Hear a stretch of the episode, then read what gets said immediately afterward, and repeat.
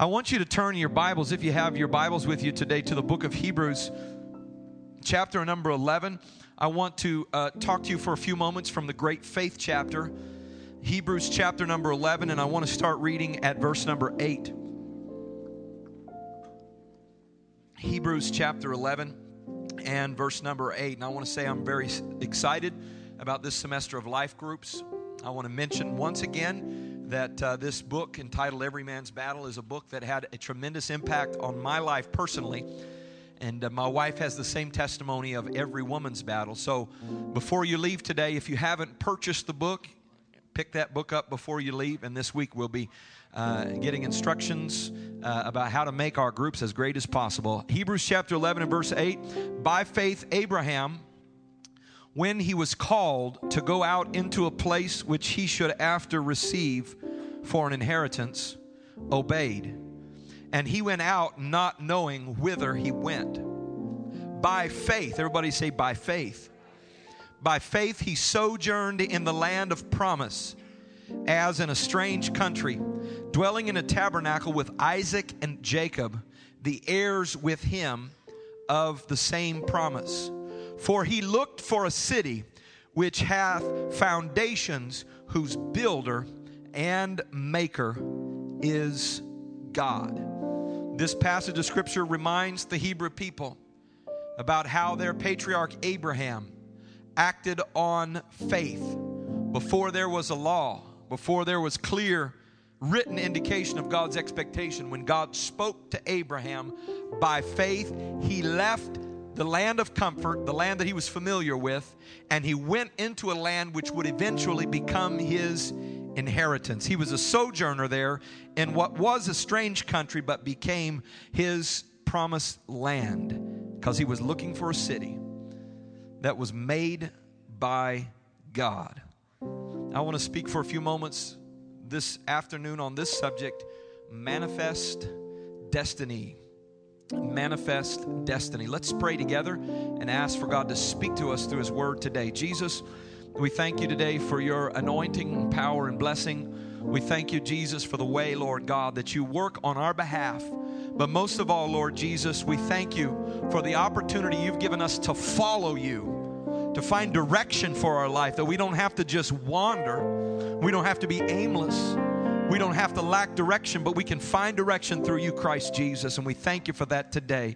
Speak through your word, Lord God. Use your servant today, and I pray let somebody be filled with the Holy Ghost.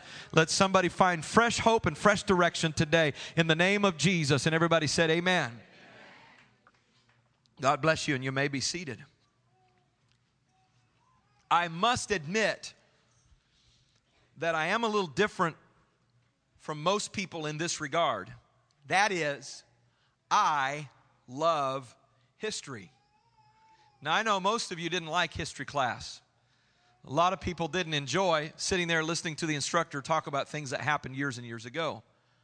But from the time I was young, I've always had this interest in history.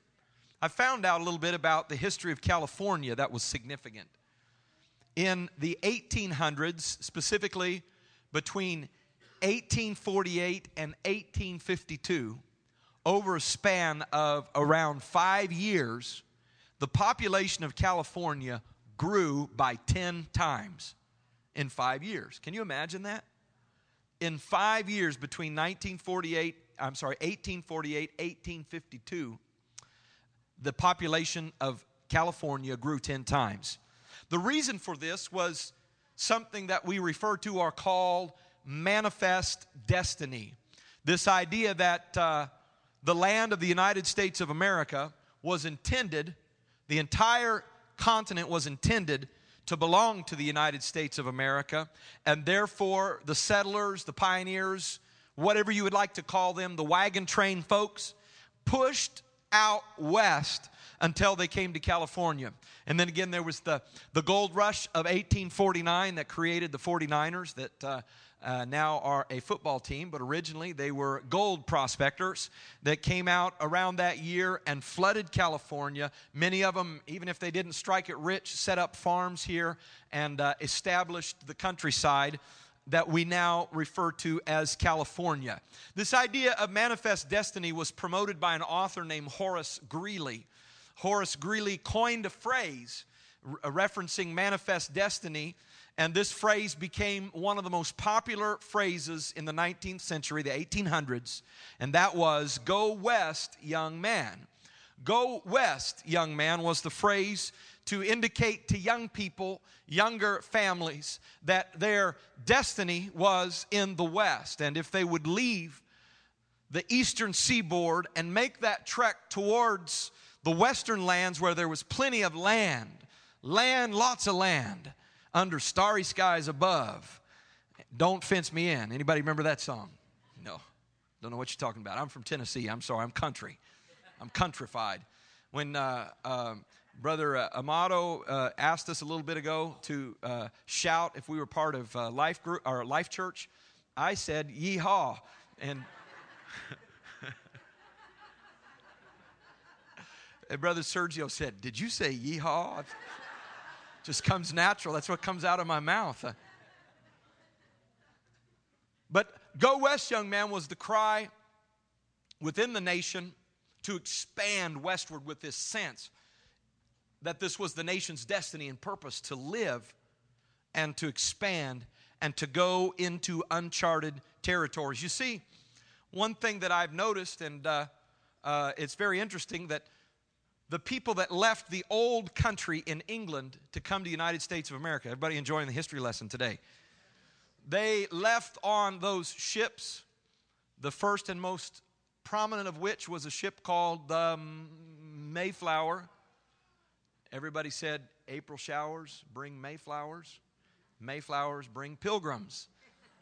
And so it, and these other ships that came and, and populated the nation on the eastern seaboard, and then over the passage of time, it became crowded. There was poverty issues, and the cry of manifest destiny or go west, young man, was on the lips of young men in the 1800s in the United States of America. Thus, the great, huge population expanse that we have seen and observed even today. So, go west, young man, was the cry. Now, I, it's interesting because my interest in history uh, served me well the last few weeks because I have been teaching at Los Angeles College of Ministry on the history of the Hebrew people. The Hebrew people, and I, I, I saw see a correlation here. The Hebrew people the Hebrew nation, Judaism, started with a man named Abraham, who we read about in Hebrews, who received a call from God. And the call from God to Abraham was leave the land where you are, leave the place that's populated, leave the land where you are comfortable, leave the land of your fathers, your forefathers, your grandpa, your great grandpa, all of these people, and I want you to go to a land that I will show you of. And in this land, I will bless you. The call to Abraham was a call to leave the familiar. And interestingly enough, if you look at the map here of, uh, uh, uh of the Bible, uh, basically the map of civilization during Bible times, where they were leaving was a place called Ur. Anybody see Ur, number two down there? which is in modern day Iraq. This is where Abraham came from. Interestingly enough, tradition says that Abraham's father, Terah, was a manufacturer or designer and creator of idols. He lived in a land that you see it's, it's Babylonia, and the word Babylon means the gateway of the gods, or the word Babel actually comes from the root word confusion referencing the confusion that comes when people don't believe in one God, but they believe in a multiplicity of gods. And Abraham's father was a creator, designer, producer, and salesman of idols. And uh, the, the tradition or historical tradition says that one day Abraham was left in charge of his father's shop while his dad had something to do. And while he was there, Abraham destroyed all the idols except for one, the biggest idol, and was standing there. And uh, his dad came back and uh, was upset because all the idols were broken. He said, What happened? And tradition says that Abraham declared, Well, they had a little war in here, a little problem, and uh, they all kind of got into it a little bit. And you can see that the strongest one won, and all the others were defeated. And his dad said to him, Abraham, What is the matter with you? Are you crazy? These are just pieces of stone and wood. And Abraham said, Hmm. And then the call of God came from Abra- for Abraham to leave the land where he was and to go to the promised land. Everybody look at where the promised land is Canaan land, Jerusalem on the other side of the Jordan River. This is the promised land. This is where Abraham came from. So it's a- as if there was this sense of manifest destiny that God transferred to this man called Abraham. And Abraham heard the call of God to go west. To go west, young man. Now, let me make this a little bit more significant to you in terms of direction because I want to tell you that direction is important in your life. There's a song that states it this way It doesn't matter where you come from, but it matters where you're going. Are you headed in the right direction? Direction is important for you. It's important for your family. It's important for your children's sake. Which direction are you going in? The Bible tells us the fascinating story of our ultimate forefather who was a man named Adam, who was created by God from the dust of the ground, placed in the garden. From his body, a rib was taken, a woman was created, Eve, the mother of all living, and they lived in a paradise in a place called Eden. And while they were there in Eden, they were allowed to eat of everything except for this tree we all know that their disobedience resulted in their expulsion from the garden. And when they were cast from the garden, the Bible says that the Lord put at the east of Eden a cherubim with a flaming sword that turned every way to keep the way of the tree of life. Uh, so all you have to do is do a little bit of figuring and you recognize that Adam and Eve, who were created in the image of God and enjoyed fellowship with God, because of their sin, they were cast eastward out of the presence of the living God. So, in that sense, this direction of east in that uh, in this particular story represents moving out of the glory and the presence of God, moving because of disobedience to a place uh, that is separated from God. I want to tell you today that I believe in the heart uh, of men and women and children is a God-given cry for them to return to fellowship with God. Does anybody believe that? God's desire and the reason He put you on the planet is not so you could grow lots of pretty hair. And God didn't put you on this planet so you could make enough money to drive a fancy car. And God didn't put you on this planet just so you could make lots of babies. God put you here so you could have a relationship and fellowship with God. God wants to have a friendship and relationship with you. Amen. And I believe the universal call upon mankind, upon humanity, is to return to that place, uh, return to that spot uh, where you can be restored in your relationship and fellowship with God. So I know this is big picture stuff and crazy, but if they were cast eastward out of garden, metaphorically, the call to come back to the garden would be go west, uh, come back uh, to relationship with God. And there we say, see Abraham, that this call comes under the heart of this man to leave where you are and to go in a different direction. And Abraham left the familiar, stepped out into the unknown because he believed God was calling him, God was beckoning him, God was speaking to him. Amen. Amen. There are many of you, when you came to the Lord Jesus, you had to leave your family tradition. Some of you were raised in a home where you didn't hear the things of God.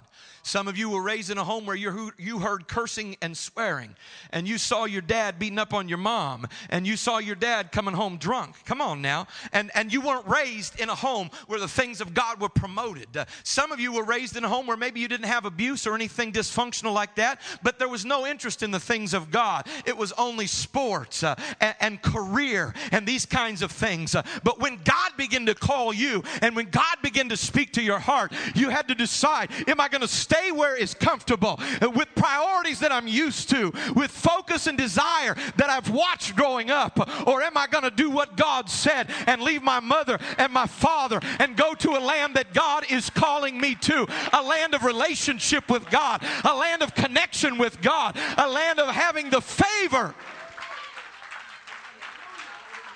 The favor the favor of the Lord. When Adam and Eve were cast out of the garden, they were separated from God, they were disconnected from fellowship. And the call of God's heart is to have fellowship with His people. That's why something powerful happens when we really begin to worship the Lord. Amen. I'm, I'm not talking about the routine of worship.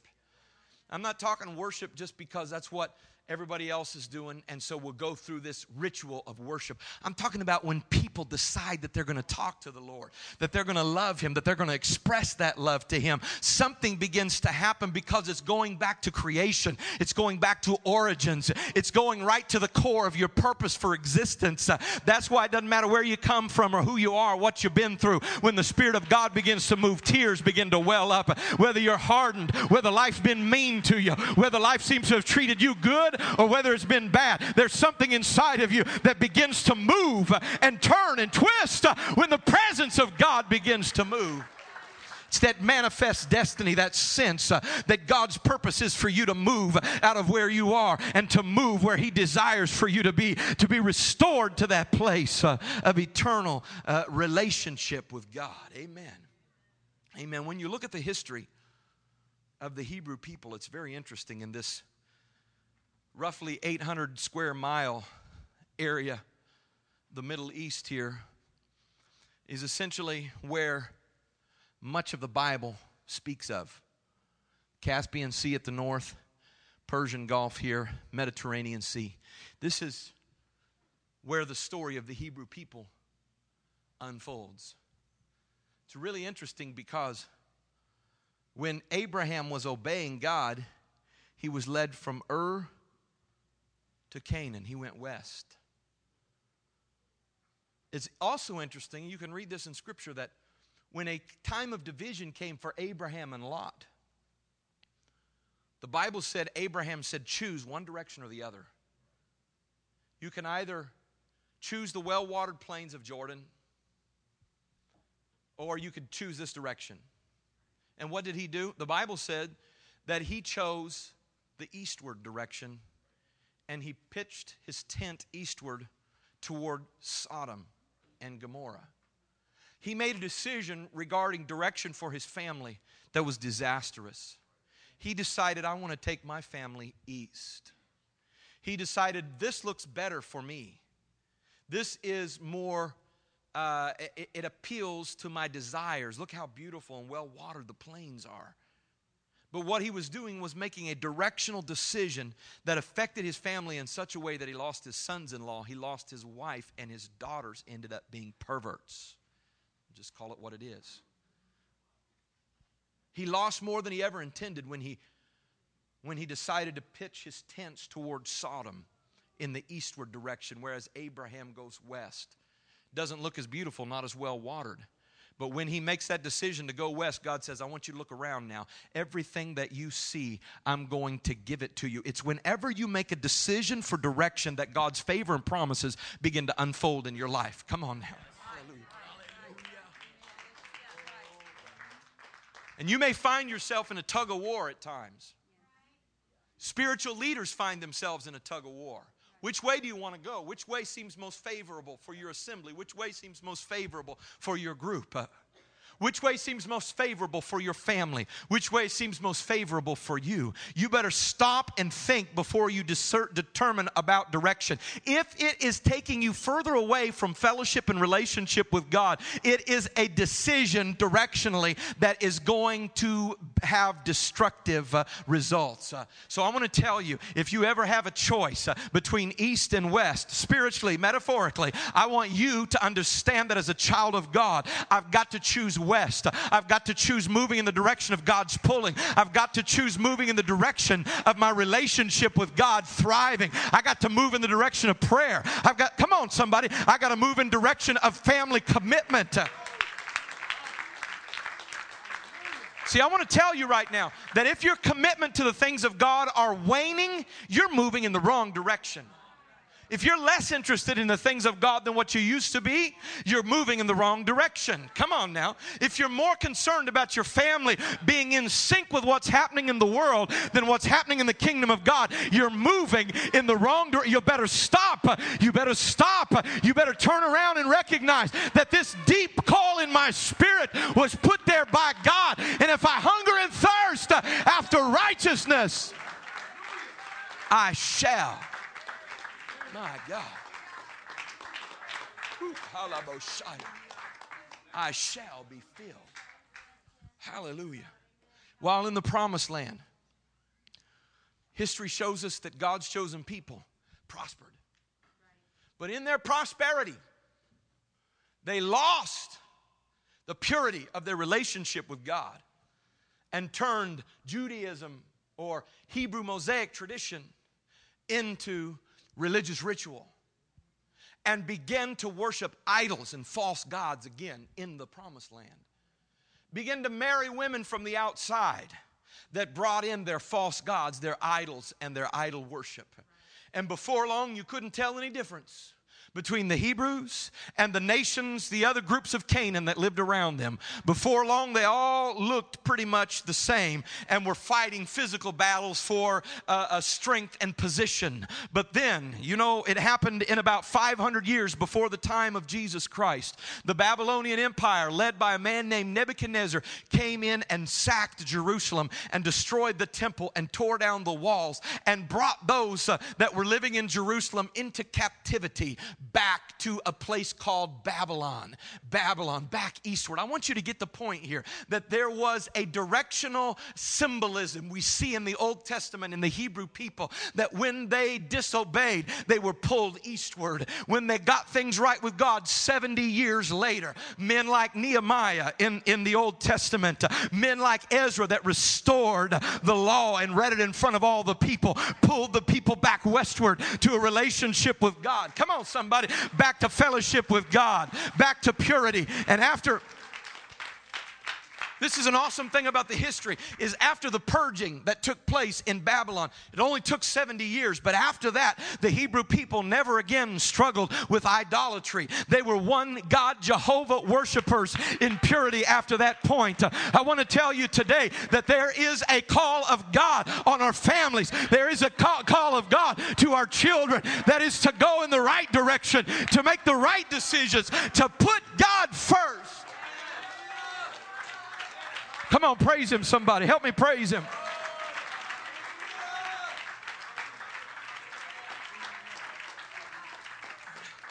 Hallelujah. Man, I could go on and on. Because when Jesus was born, the Bible said wise men came from the east. Jesus was born, the little baby, the Christ child, the Messiah. What did they do? They were east, but they were drawn in a westward direction in the presence of Jesus. And I want to tell you today that the Spirit of the living God, Jesus Christ, that was born in a manger, that died on a cross, is still calling people back to a place of fellowship. Uh, I know you left in rebellion. I know, I know you were born separated from God. You were born in the charred wilderness of the east, uh, but there is a call of manifest destiny in your spirit that says, Go back, restore, renew, refresh what God intended for you. So we see that whenever the Hebrew people would answer God's call, it was a westward call, whether it was Zion or Jerusalem or Bethlehem for those wise men from the east. Whenever they uh, fell prey to rebellion, sin, captivity, it was to the east, to, whether it was Sodom and Gomorrah or Babel or Babylon or Ur, where originally Abraham came from. And you may be saying, well, how does this relate to us today? Are you telling us that uh, we need to uh, move from east to west. We all need to go live on the coast. I'm not talking about physical things, I'm talking about types and shadows. And the Old Testament is a physical example of what in the New Testament has to be applied spiritually. The Old Testament is types and shadows, the New Testament is reality. The Old Testament is physical, the New Testament is spiritual. And I want to tell you today that because of, Abe, uh, because of Adam and Eve's sin, every human being is born separated from God even if you were raised in a family that fears God, even if you were raised in a church, even if you've always confessed that you believed in Jesus Christ. Spiritually, you were born separated from your heavenly Father. The Bible says all have sinned and come short of the glory of God. There is none that doeth good, no, not one. That means our precious little babies and our children that are growing up in our life kids. And every person, whether you were raised in a good family and taught right from wrong, you are born separated from your heavenly Father. But thank God that it's not His will that any should perish. But the Bible says that there is a promise that is for everyone that the Lord our God shall call. There is a call that goes forth every day of every week. It's a call in the heart of every man, woman, boy, and girl. And that call is to go west. Go west rest. Don't, be, don't remain where you are. Don't get satisfied in your condition and your place, but come to where the Lord Jesus Christ is calling you. Somebody said, Well, I never heard any Go West, young man, but you did hear it. You just didn't recognize it. Whenever you tried your hardest to succeed and you reached the top and you still felt empty, there's something inside that's saying, Go West, young man when you tried relationship after relationship after relationship and you couldn't find what you were looking for in love or in sex, Come on, somebody. It was the call of God that was beckoning you and calling out to you. When you tried this uh, chemical and you tried this high and you enjoyed time with your friends, and then at the end of the day, you laid in your bed and said, Why am I here? What is the purpose for my existence? That is the call of God on your heart. That is the call of God beckoning and pulling you, saying, Go west, young man. There is a part of you that will not be satisfied until Jesus comes in and lives in your life. On, somebody. So we're born in a wilderness. We're born without direction. We don't know where to go. How do I find my direction? Go west, young man. How do I find where I should go? Go west, young man. Well, I'll try this religious group. It doesn't satisfy me. I'll walk down the aisle of this church and I'll shake the preacher's hand. It doesn't help. I'll get me a string of beads and count them one by one, hoping that God will answer my prayer. I still feel empty. Come on, somebody. Well, I'll try this church and this mystical Eastern religion, or, or I'll try being a part of Scientology, or I'll try this. Maybe Mormonism is the path. Maybe I ought to be a Jehovah Witness. There are hungry people in this world today that are trying to answer the call of God on their life, and they don't know which way to go. People of God, we cannot sit back, be satisfied with what we have when there are people lost in the wilderness all around us. That's why young people commit suicide. That's why people are abusive. It all boils down to this frustration of not understanding why I'm here, what I'm supposed to do with my life. I'm telling you right now. If you've been a part of the church, you've been spirit filled, but you're wandering in a different direction, you're wandering into frustration. Listen to me right now. There is a call of God that will always be on your heart, and you will not find satisfaction. I speak prophetically right now. I speak prophetically because I'm in the Word. You will not find satisfaction. You will find pleasure for a season that brings destruction. Come on. It brings destruction of the mind, the body, the spirit. But if you will respond to the call of God, if you respond to the calling of the Spirit, go west. Go west, young man. Oh, oh, go west. But I'm lost and I don't know which way to go. And I can't figure out how to respond.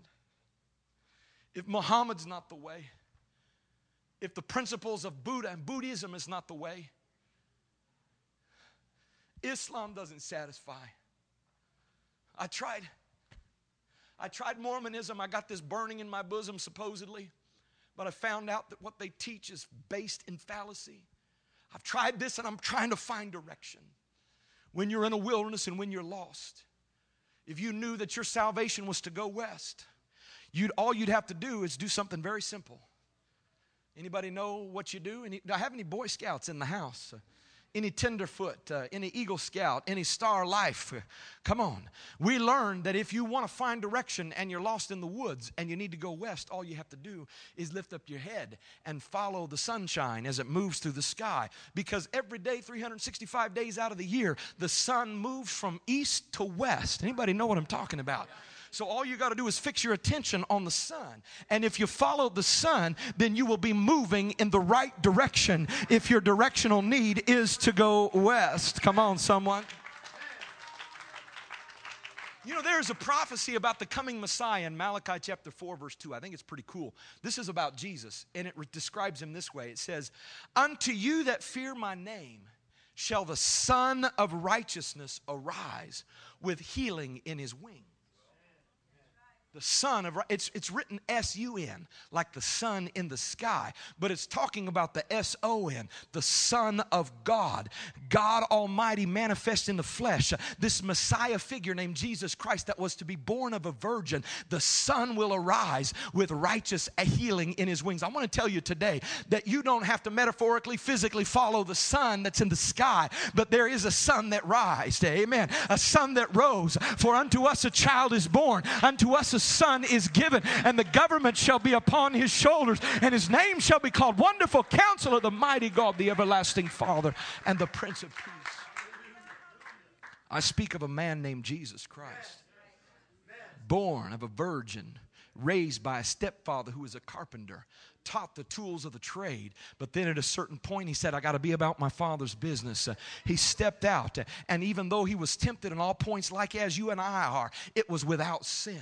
Through every temptation, he came out on top. He became our example, he became our pattern. If we want to please God, all we have to do is follow after Jesus. Uh, that's why he said to his disciples, Forsake your nets. If you want to be my disciple, I'll teach you how to fish for men, but you got to forsake what you're doing right now and follow me. I want to tell you that I'm thankful for a day in my young life when I decided that I'm going to forsake all else and I'm going to follow Jesus Christ in the way. By following Jesus, it's made possible that I can be restored to fellowship with my Heavenly Father. You know, the Bible says that Jesus spoke to them around him and said, Take up your cross and follow me.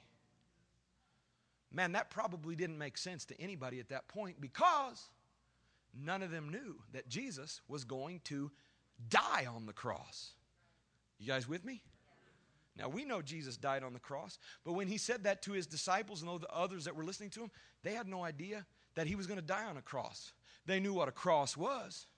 They knew it was a symbol of sacrifice, a symbol of humiliation, a symbol of laying your life on the line. Jesus said, Take up your cross and follow me. When he said that, they filed it away with all the other profound statements of Jesus Christ. But I bet it really came back to their attention when they were walking there, wiping tears away along this pathway called the Via Dolorosa and they saw Jesus broken and bleeding, carrying a rugged cross, dragging it, falling to his knees, being helped up again, only to fall down again. As he was taking his cross to a place called the place of the skull. And there they remembered. He said, Take up your cross and follow me. Could it be? He was talking about this moment today when Jesus carried his cross he said, Pay attention. When I take my cross, that's when you need to take note. Jesus went to a place called Golgotha. There, he was nailed to a cross and he died. And when he died, he was taken down from the cross and placed in a borrowed tomb. The tomb was sealed with a rock. And we know the great story that we'll celebrate in April. We'll celebrate it every day, but we're sure going to celebrate it in April. When the stone was supernaturally rolled away by an angel, and Jesus came up from the grave and walked out under his own power and was seen by multitudes of individuals. Listen to me right now. Jesus said, Behold, I make all things new. When he took up his cross, uh, he was giving us the pathway to new birth, uh, the pathway to being born again, that we could be in the likeness of Jesus Christ. Come on now, that we could be sons of God like Jesus Christ is a son of God, that he would be the firstborn among many brethren, you and I being the brothers and sisters of Jesus Christ, brothers and sisters in the kingdom of God, but we would have to take up our cross and follow him. And when we follow the Son, when we follow Jesus Christ, we follow him to a place of death, to a place of giving it up. Where Jesus, you know what Jesus said? If you save your life, then you're going to lose it. What did he mean? He meant that if you decide just to live how you want to live, then you're going to lose something special that God has for you. But in order to receive the life that you desire, you have to give up your life.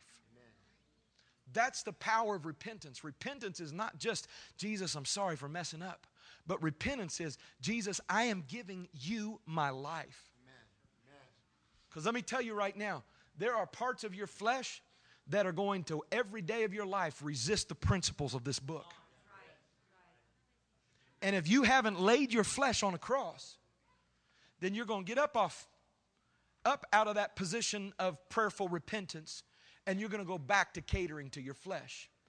You know this in this uh, series uh, uh, of life groups, every man's battle. The word of God is going to be sharp, razor sharp as you're reading these principles and your flesh is going to say no way. That's not what the Bible means. That's not what the Bible's really saying. Your flesh is going to resist the will of God. I know because I got flesh. Amen. But I want to tell you today that if you are truly following the Son, you have to say, Flesh, you're not in charge. You're not going to make the decisions. You're not going to make the calls. You're not going to provide direction for my life. I have made a decision. I have laid my life on the line, even though my flesh wants to, even though it excites me, even though my desires are in that direction. I've made up my mind. I am going to follow the Word of God. I'm going to live for Jesus. That decision is the most important decision you'll ever make. And until you make that decision, you're going to be frustrated, frustrated, frustrated. I'm going to tell you what I think from my observations one of the most frustrating things is somebody trying to live for God and cater to their flesh at the same time.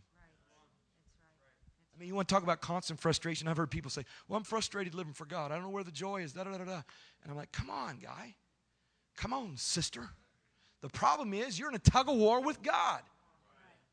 God's word says this, and you say this. Let's pull back and forth. This isn't fun. How come I'm not smiling? How come living for God's not a joy? Everybody told me it was going to be great. Come on now. You got to get on the other side of the rope and get with the master and say, okay, God, not your will, but not my will, but thy will be done. That's what it means to follow Jesus.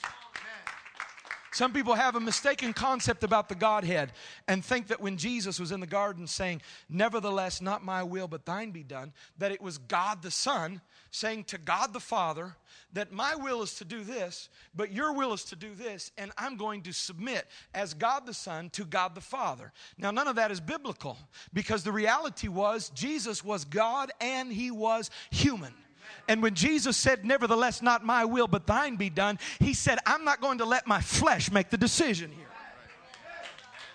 My flesh says, No cross. My flesh says, No embarrassment. My flesh says, No suffering. Come on, somebody. Yeah, yeah, yeah, yeah. But Jesus says, Not my will, but thy will be done. Let, let me this came to me this morning. I was reminded of this this morning that, that when Jesus was about to go to the cross, when he was about to be crucified, the soldiers came to take him. And he was betrayed by a man named Judas. You know the story? Judas came up and came up and kissed him on the cheek. And Jesus said, Hello, friend. Jesus called him a friend. Then, when the soldiers reached over to grab Jesus, Peter pulled out his sword What did he do? He attacked, trying to protect Jesus. What did Jesus say to Peter? You remember? Get thee behind me, Satan. Mm. Peter's like, but I'm defending you. Jesus said, but my flesh wants you to defend me. But God says, I got to go to the cross. I want to tell you, you have friends in your life and enemies in your life. And those that try to keep you from, from dying out to self, even though they come across as a friend who's concerned about you, they are your enemy. Anything that will keep you from crucifying your flesh is an enemy. Hallelujah. But those of you that encourage you to live for God, those of you that encourage you to have a relationship with God and walk with God, those of you that encourage you in your convictions and your relationship with God, those are your friends. Amen. Those are your friends.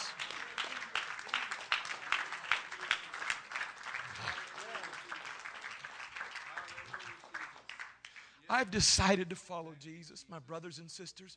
I've decided whatever it costs, I'm going to follow Jesus. I've decided that there's nothing else in my life that's any more important than living for the Lord Jesus Christ. I've decided, just like the song says, though none go with me, still I will follow. I'll be disappointed, I'll be crushed. No doubt it will decimate my faith for a while, but I've made up my mind. I'm following the man that's carrying the cross. I want to give up my life so that I can live again someday when they took him from the cross. He made that decision. And this is truly what, what living for God is about. It's about making a decision to follow Jesus. They put him in a tomb. There he was buried. We're buried with Jesus Christ in water baptism. Had four or five get baptized in the last couple weeks. We rejoice because they are being born again, born of the water. Why is it important? Because we're following Jesus to be restored to fellowship with God. Amen. And then Jesus didn't stay in the tomb, but he came up out of the tomb. And I want to tell you today that the most beautiful part, the most exciting, supernatural part of the new birth experience is being spirit filled.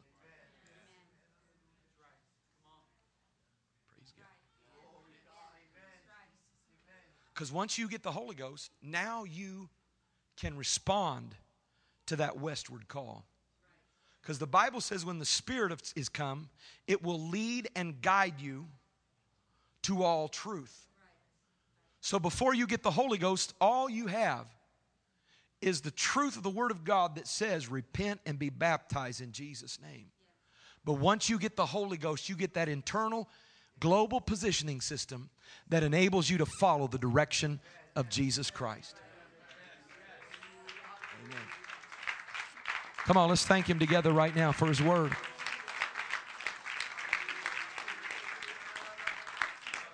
Why don't we stand our feet right now and let's praise the Lord together? Hallelujah, Jesus. Hallelujah, Jesus. Praise God, praise God, praise God, praise God. Hallelujah, Lord. Hallelujah. Here's the deal. Right now, I want to see somebody give their life to the Lord. Maybe somebody is here that did it before. You said, Well, I made a decision years ago. But the Word of God has resonated in your spirit, and you recognize, you know what, I need to make this declaration, make this clear.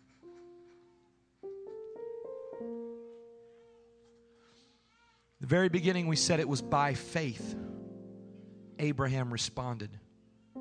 When he heard the call of God, something in his spirit was pulling him. Something in his spirit said, I need to respond to the Lord. I need to take that step of faith.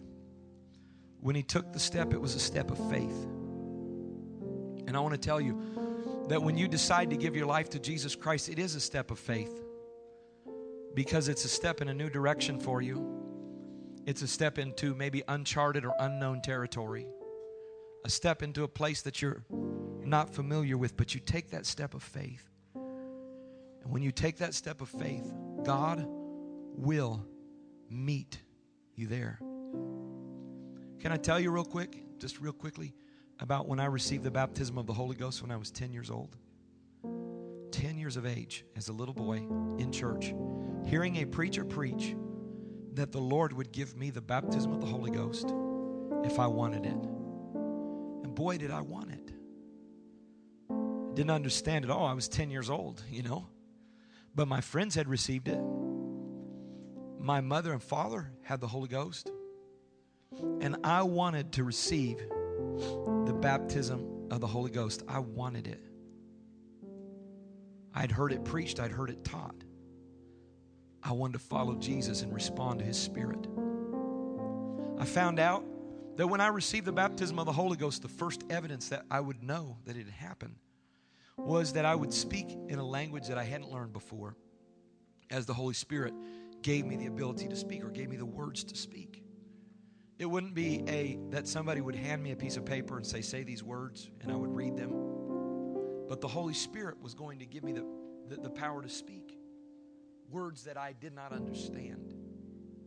So as a child, I went and I prayed and I said, Lord, I want the Holy Ghost. I desire it. I prayed for it. I cried. I was sincere.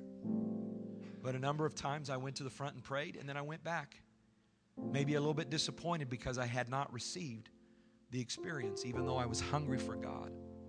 But I'll never forget the night that I did receive the Holy Ghost.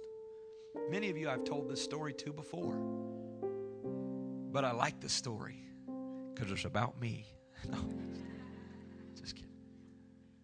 I wanted to receive it, and but I remember we had an evangelist. His name was Brother Meadows. Brother Mike Meadows was preaching at our church, and uh, he preached about the Holy Ghost every night. And it was in my mind, it was in my spirit. But the morning of the day that I received the Holy Ghost, I woke up, my eyes popped open, and it wasn't very long until all of a sudden I had this idea I'm going to receive the Holy Ghost tonight. But it was different. It wasn't like I'm going to go to church and I'm going to pray that I would get the Holy Ghost. It was like, I'm going to receive the Holy Spirit tonight. I am going to receive the Holy Spirit tonight. It wasn't like I did this mental exercise. I'm going to force myself to believe this. It's just like, and then I got excited.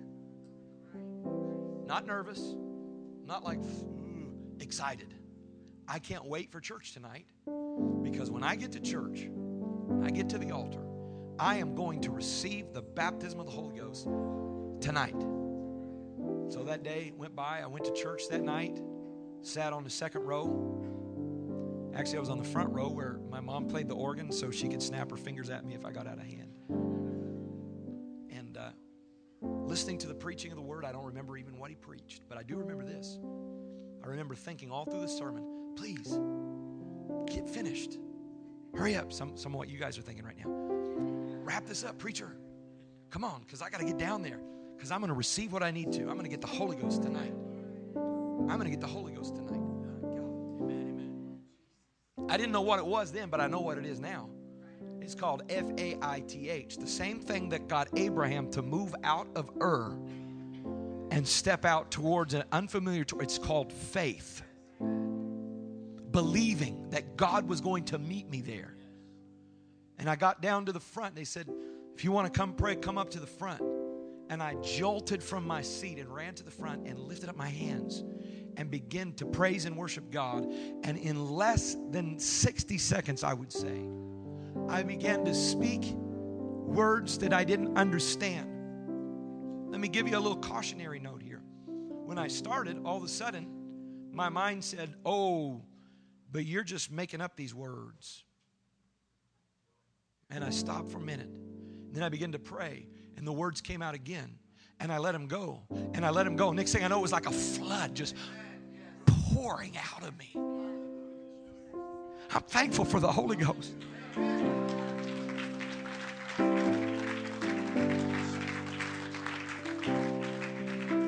And I want to tell you today that even if you're a little child, or you're a teenager, or you're a mom and dad, I saw someone receive the Holy Ghost when they were 92 years of age and I've seen a four year old receive it. But if you'll come and say, I want what God has for me, I want to be filled with the Holy Ghost, you can leave here today a changed person. I believe you can get the Holy Ghost.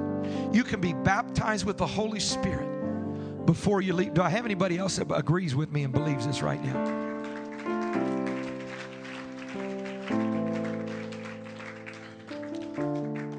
So I want to ask if there's anybody here today that would like to receive the baptism of the Holy Spirit you would like to have that experience with God and you want to take a step of faith to receive what God has for you, if you're here and that's you, I want you to step out of where you are and come up to the front right now because I personally want to pray with you because I believe God is going to fill you with the baptism of the Holy Ghost.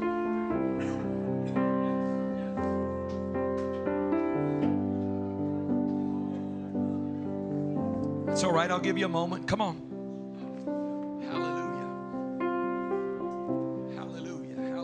Anybody want the Holy Ghost?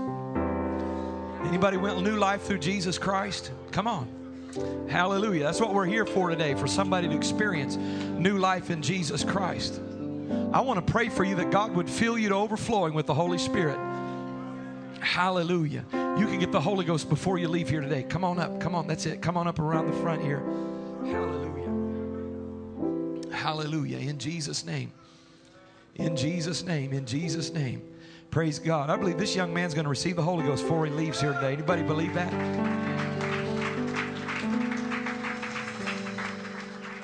Praise God. Anyone else want to be filled with the baptism of the Holy Ghost today?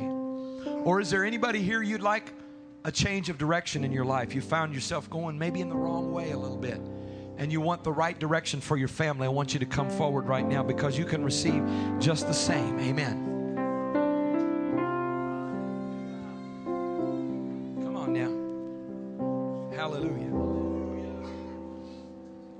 I'm doing this on purpose today because I want somebody to take a step of faith.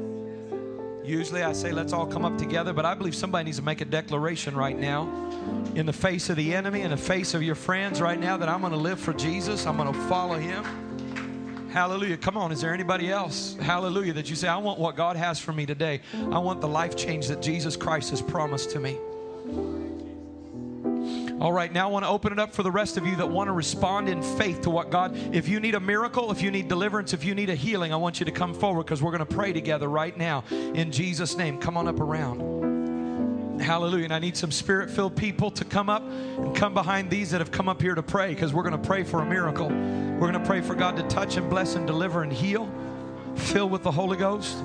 Hallelujah. Come on, it's a new day for somebody here today. It's a brand new day. It's a time of transition. It's a time of change.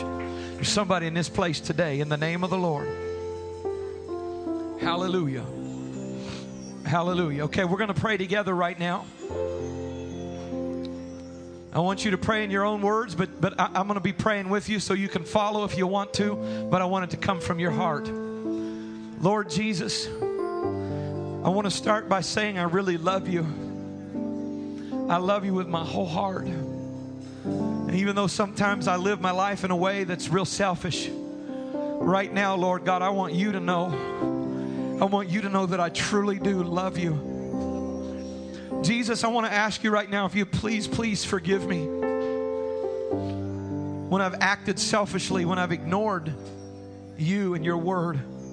Please cleanse me and wash me today and forgive me. I want to be cleansed and made new, Lord God, by your precious blood that was shed on the cross. Forgive me, Lord Jesus. I'm asking, Lord, that you would cleanse me inside and out.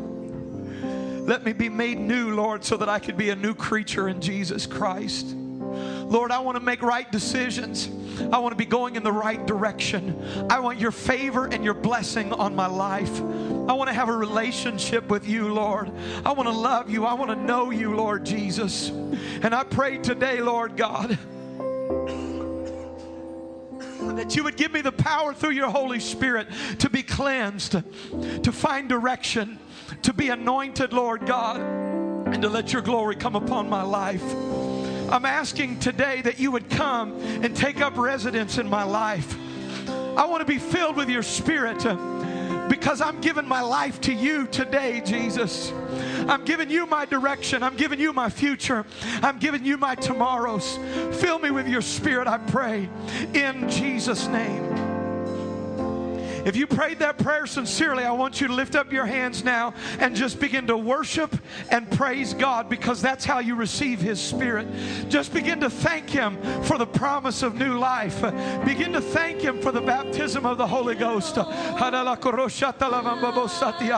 Hallelujah, Lord. Hallelujah, Lord. Hallelujah, Lord. In the name of Jesus. Come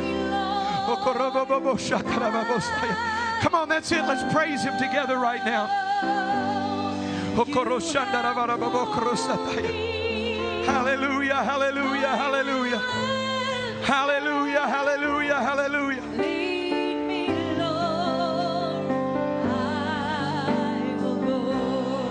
Halababa Korosha.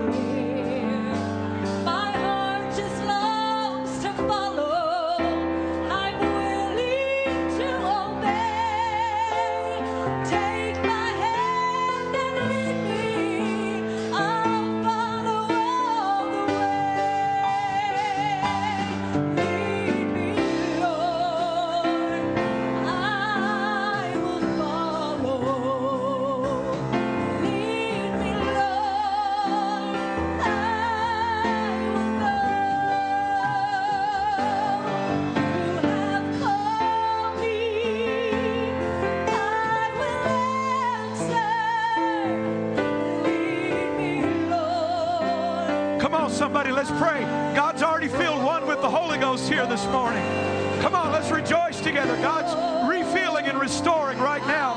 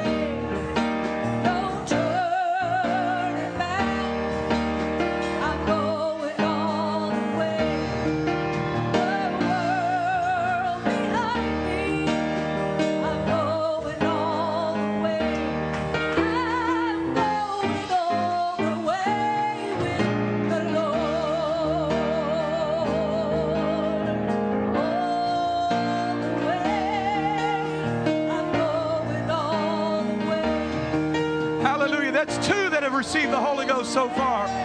Come on. Hallelujah. Hallelujah. Others that are making decisions to follow after Jesus, saying, As for me and my house, we'll serve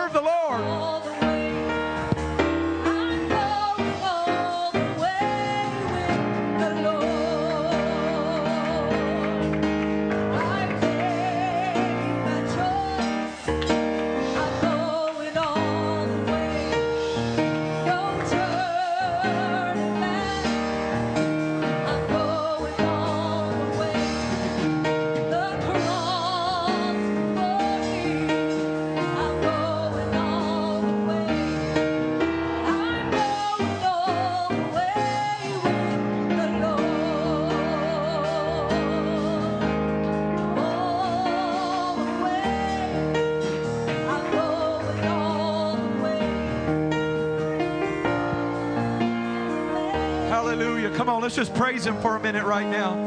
Let's thank the Lord for what He's doing. Thank you, Jesus. Hallelujah, hallelujah, hallelujah, hallelujah. Hallelujah, hallelujah, hallelujah, hallelujah.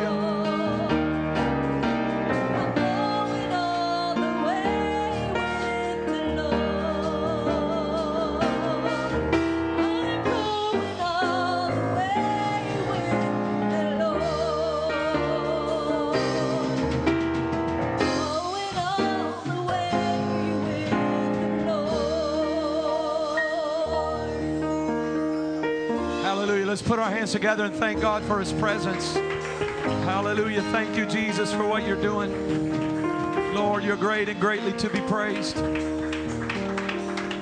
Hallelujah. Hallelujah. Hallelujah. I just want to say before we're dismissed in Jesus' name, those of you that are praying, continue praying. But I just want to encourage you if you if you found yourself wandering, just kind of like losing ground, moving in the wrong direction. I don't want you to leave here feeling beat up. I don't want you to leave here discouraged. Just change direction. If you haven't been faithful, get back faithful to church. If you've been doing stuff that you shouldn't do, quit. If you hadn't been reading your Bible, go dust it off and start reading it again. Come on, somebody. Everybody goes through detours at one time or another. Doesn't matter where you come from, but it counts where you're going. Are you heading in the right direction? As for me and my house, we will serve the Lord. As for me and my house, we will serve the Lord. Hallelujah. God bless you. You're dismissed in Jesus' name. I want you to be respectful to these that are praying still.